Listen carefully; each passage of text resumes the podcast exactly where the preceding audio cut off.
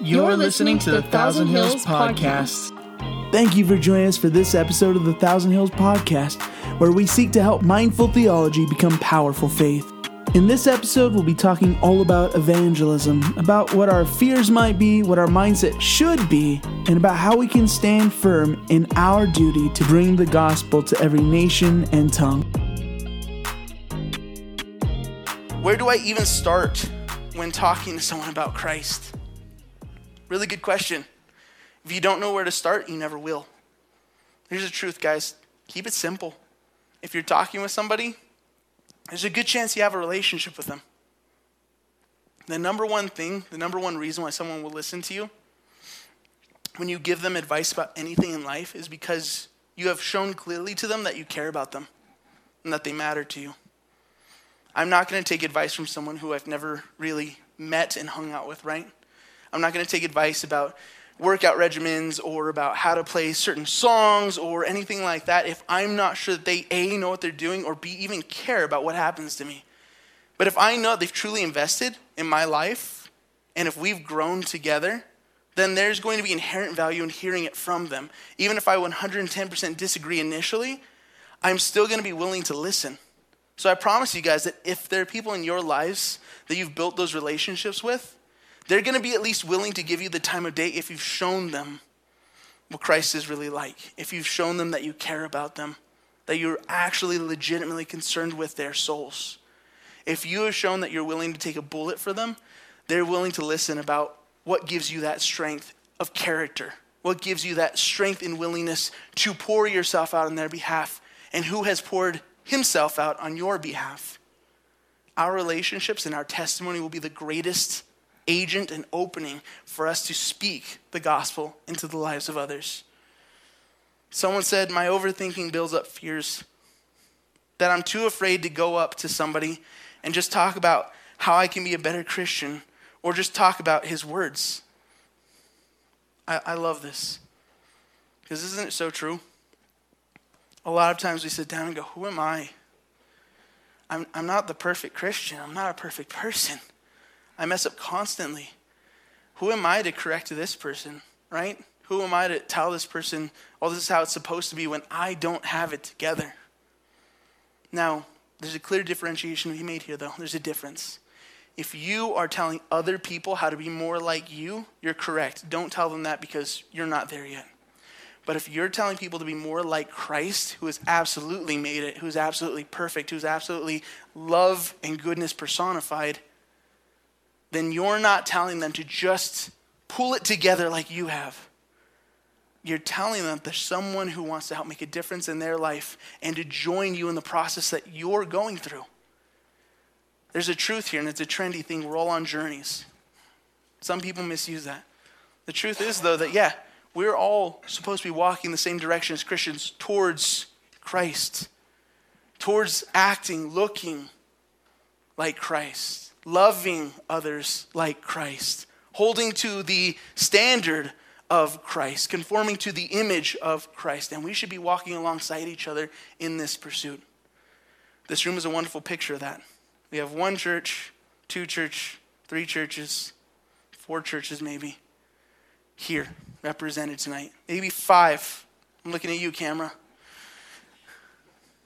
Why would we fellowship together? What do we have in common? Pursuit of Christ. We recognize that we're on the same path, moving towards the same goal, hoping to accomplish the same ends. Therefore, we can fellowship. So when we're inviting people, we're not inviting them to just act like me, look like me, dress like me. You're inviting them to walk alongside you towards the destination that you're trying to get to. You're trying to lead them towards Christ. And He is perfect, and He is holy. And he is absolutely someone who can tell them some things need to change because he knows best. And because he lived in the exact same way, that perfection that we are trying to attain through his blood and by following that example. Not that we're not going to sin, but at the same time, we're trying to follow that example as best we can and knowing that his grace will cover when we mess up. Final one. I've been scared to talk to people about God because what if I mislead them? That's a really um, Beautiful thing. We don't want to do harm. If we're sharing Christ, our heart should not be to promote something that is going to harm them. We want to help them. Here's the truth just like Christ wants to have a relationship with us, we want to have a relationship with these people. And that means being honest with them. If you point them towards Christ, you're not misleading them. And if they ask questions that you don't have the answers to, well, be honest. That is the best thing to do in that relationship is be honest. I don't know the answer to that question. But I know where we can find that answer. And turn them towards the Word of God. Turn them towards a pastor or a more knowledgeable Christian. Ask a friend to come alongside you and help minister to them who might have more insight on that topic. Our big challenge is not getting them to the final destination. Our big challenge is getting them to take that first step. If we can have them take that first step, I promise you that Jesus will help to get them the rest of the way. Because oftentimes it is not the final destination that we struggle with, it is the first step. Hannah, let's bring up our slides again.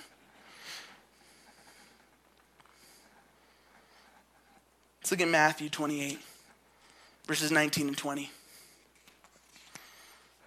Our action of helping to lead others towards Him, towards Jesus, is not just a hobby or a good idea. It's also something that we've been told to do by Christ. In truth, it is the purpose as to why we're still here. See, if Jacob got saved, why didn't God just take him to heaven if that's where he was going to end up? Why didn't Jacob just pray and then poof? Why didn't you just pray one night and God knew it was genuine and it was going to last the rest of his life and just poof, you're in heaven? Well, because that would be great for you, and I'd be very envious of you because that'd be a wonderful thing. Never having to struggle again. Whew. He has a task for you. Truly, we're not on earth for us anymore.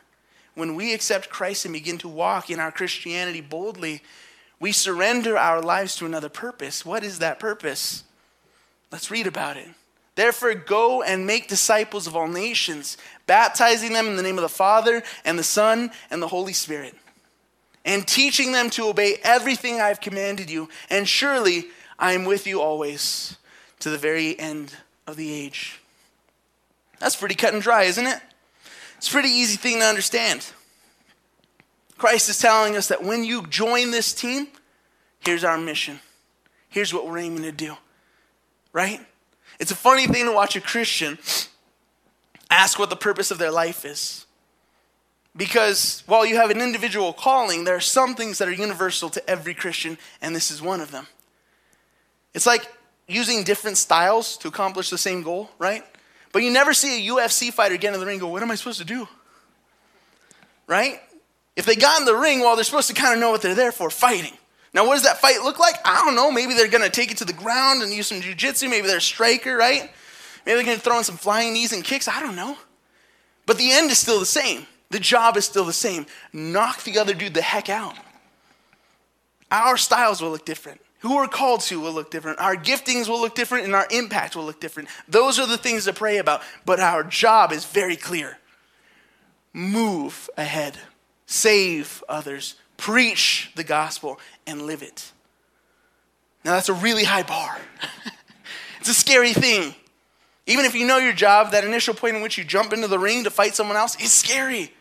Taylor, you, you watch UFC, right? Sometimes. Sometimes. How do the fighters look when they get up this close to each other? right? They're pumping themselves up because they know what's about to come is going to be violent. It's going to suck a little. And even if they win, there's going to be some battle scars. So you see guys kind of bouncing, They're sitting there like, ah, okay. When you see championship boxers get into the ring, how do they act? They sit there and they're sizing the dude up and they're waiting. And they tap gloves for respect. And when they come out to fight, they're kind of like jabbing, but staying real careful to feel out how much can this guy do and what is he going to try to do to me, right? There's still a scary element to that because the job is large. Knocking out another championship boxer, submitting another talented UFC fighter is a huge task. Our task is huge. Christ never said it was going to be easy. to do this job. But he does give us this in Acts chapter 1. Before his ascension, these are his words But you will receive power when the Holy Spirit comes on you, and you will be my witnesses in Jerusalem and in all of Judea and Samaria and to the ends of the earth. These words include us, guys. That's what we're doing. After he said this, he was taken up before their very eyes, and a cloud hid him from their sight. They were looking intently up into the sky as he was going when suddenly two men dressed in white stood beside them. Men of Galilee, they said, why do you stand looking at the sky? There's a job to do. Go. Clock's runner. This same Jesus who has been taken from you into heaven will come back in the same way you have seen him go into heaven. God has given us aid in this fight. Jesus here is speaking of that helper being the Holy Spirit, right? He's saying that one third of the Godhead, Father, Son, Holy Spirit, one third of them is with us and around us and in us. We're not expected to win this fight alone. See, I don't think that UFC fighter would be quite as nervous if there's like three other of his buddies in the ring who are also fighters, right? Four on one sounds much better. I don't think that boxer is going to be quite as nervous if he knows there's like a bunch of people just waiting to jump the other dude in the ring as soon as he turns their back on them. The truth is that our job, as scary as it is, is not a solo mission. God is going to give you the strength and the words and the opportunities if you're looking for them and if you will receive them. God has sent us into the world not to be silent. He told us to speak life into the lives of the dead and to resurrect them from that spiritual deadness. And He will be with us as we do it. So when we stare down the prospect of having to speak with someone who is not saved, what we should be doing is praying. Again, a talented boxer does not just come in swinging, they wait and look for their hole, the gap in the defense, the hand that's just a little too low, that's going to stay open for that punch, that knockout. Hands that are a little too high, expose their ribs so they can do some damage. We're not just supposed to go out there and be like, Jesus, Jesus, have you, have you heard about Jesus? Hey. Be tactful. Look for the windows that God has given you. Look for those opportunities. Build those relationships intentionally so that one day you may reap the opportunity to speak into their lives, right? Don't just go out there and be like screaming on the corner, honking that horn. There was a guy in Whittier, back where I used to live. You remember this guy? His horn just said, Jesus, Jesus. And he would just go around honking everywhere. And it was really annoying because he'd do like at a gas station while he's sitting there filling his tank. And you're just like stuck next to him. He's like, Jesus, Jesus, Jesus. Cool, dude, but now you're kind of a weirdo. I don't know if anyone necessarily wants to speak to you at this moment while you're honking at them in traffic. Be intentional with what you do and really be in that mindset. Pray. Pray and look. Wait for those opportunities. Ask that God open those doors for you. Ask Him to make you alert. Sometimes it's not even someone that you know. Sometimes we overlook opportunities in grocery stores and Dutch Brothers drive throughs and things like that because we're just not really looking for it, right?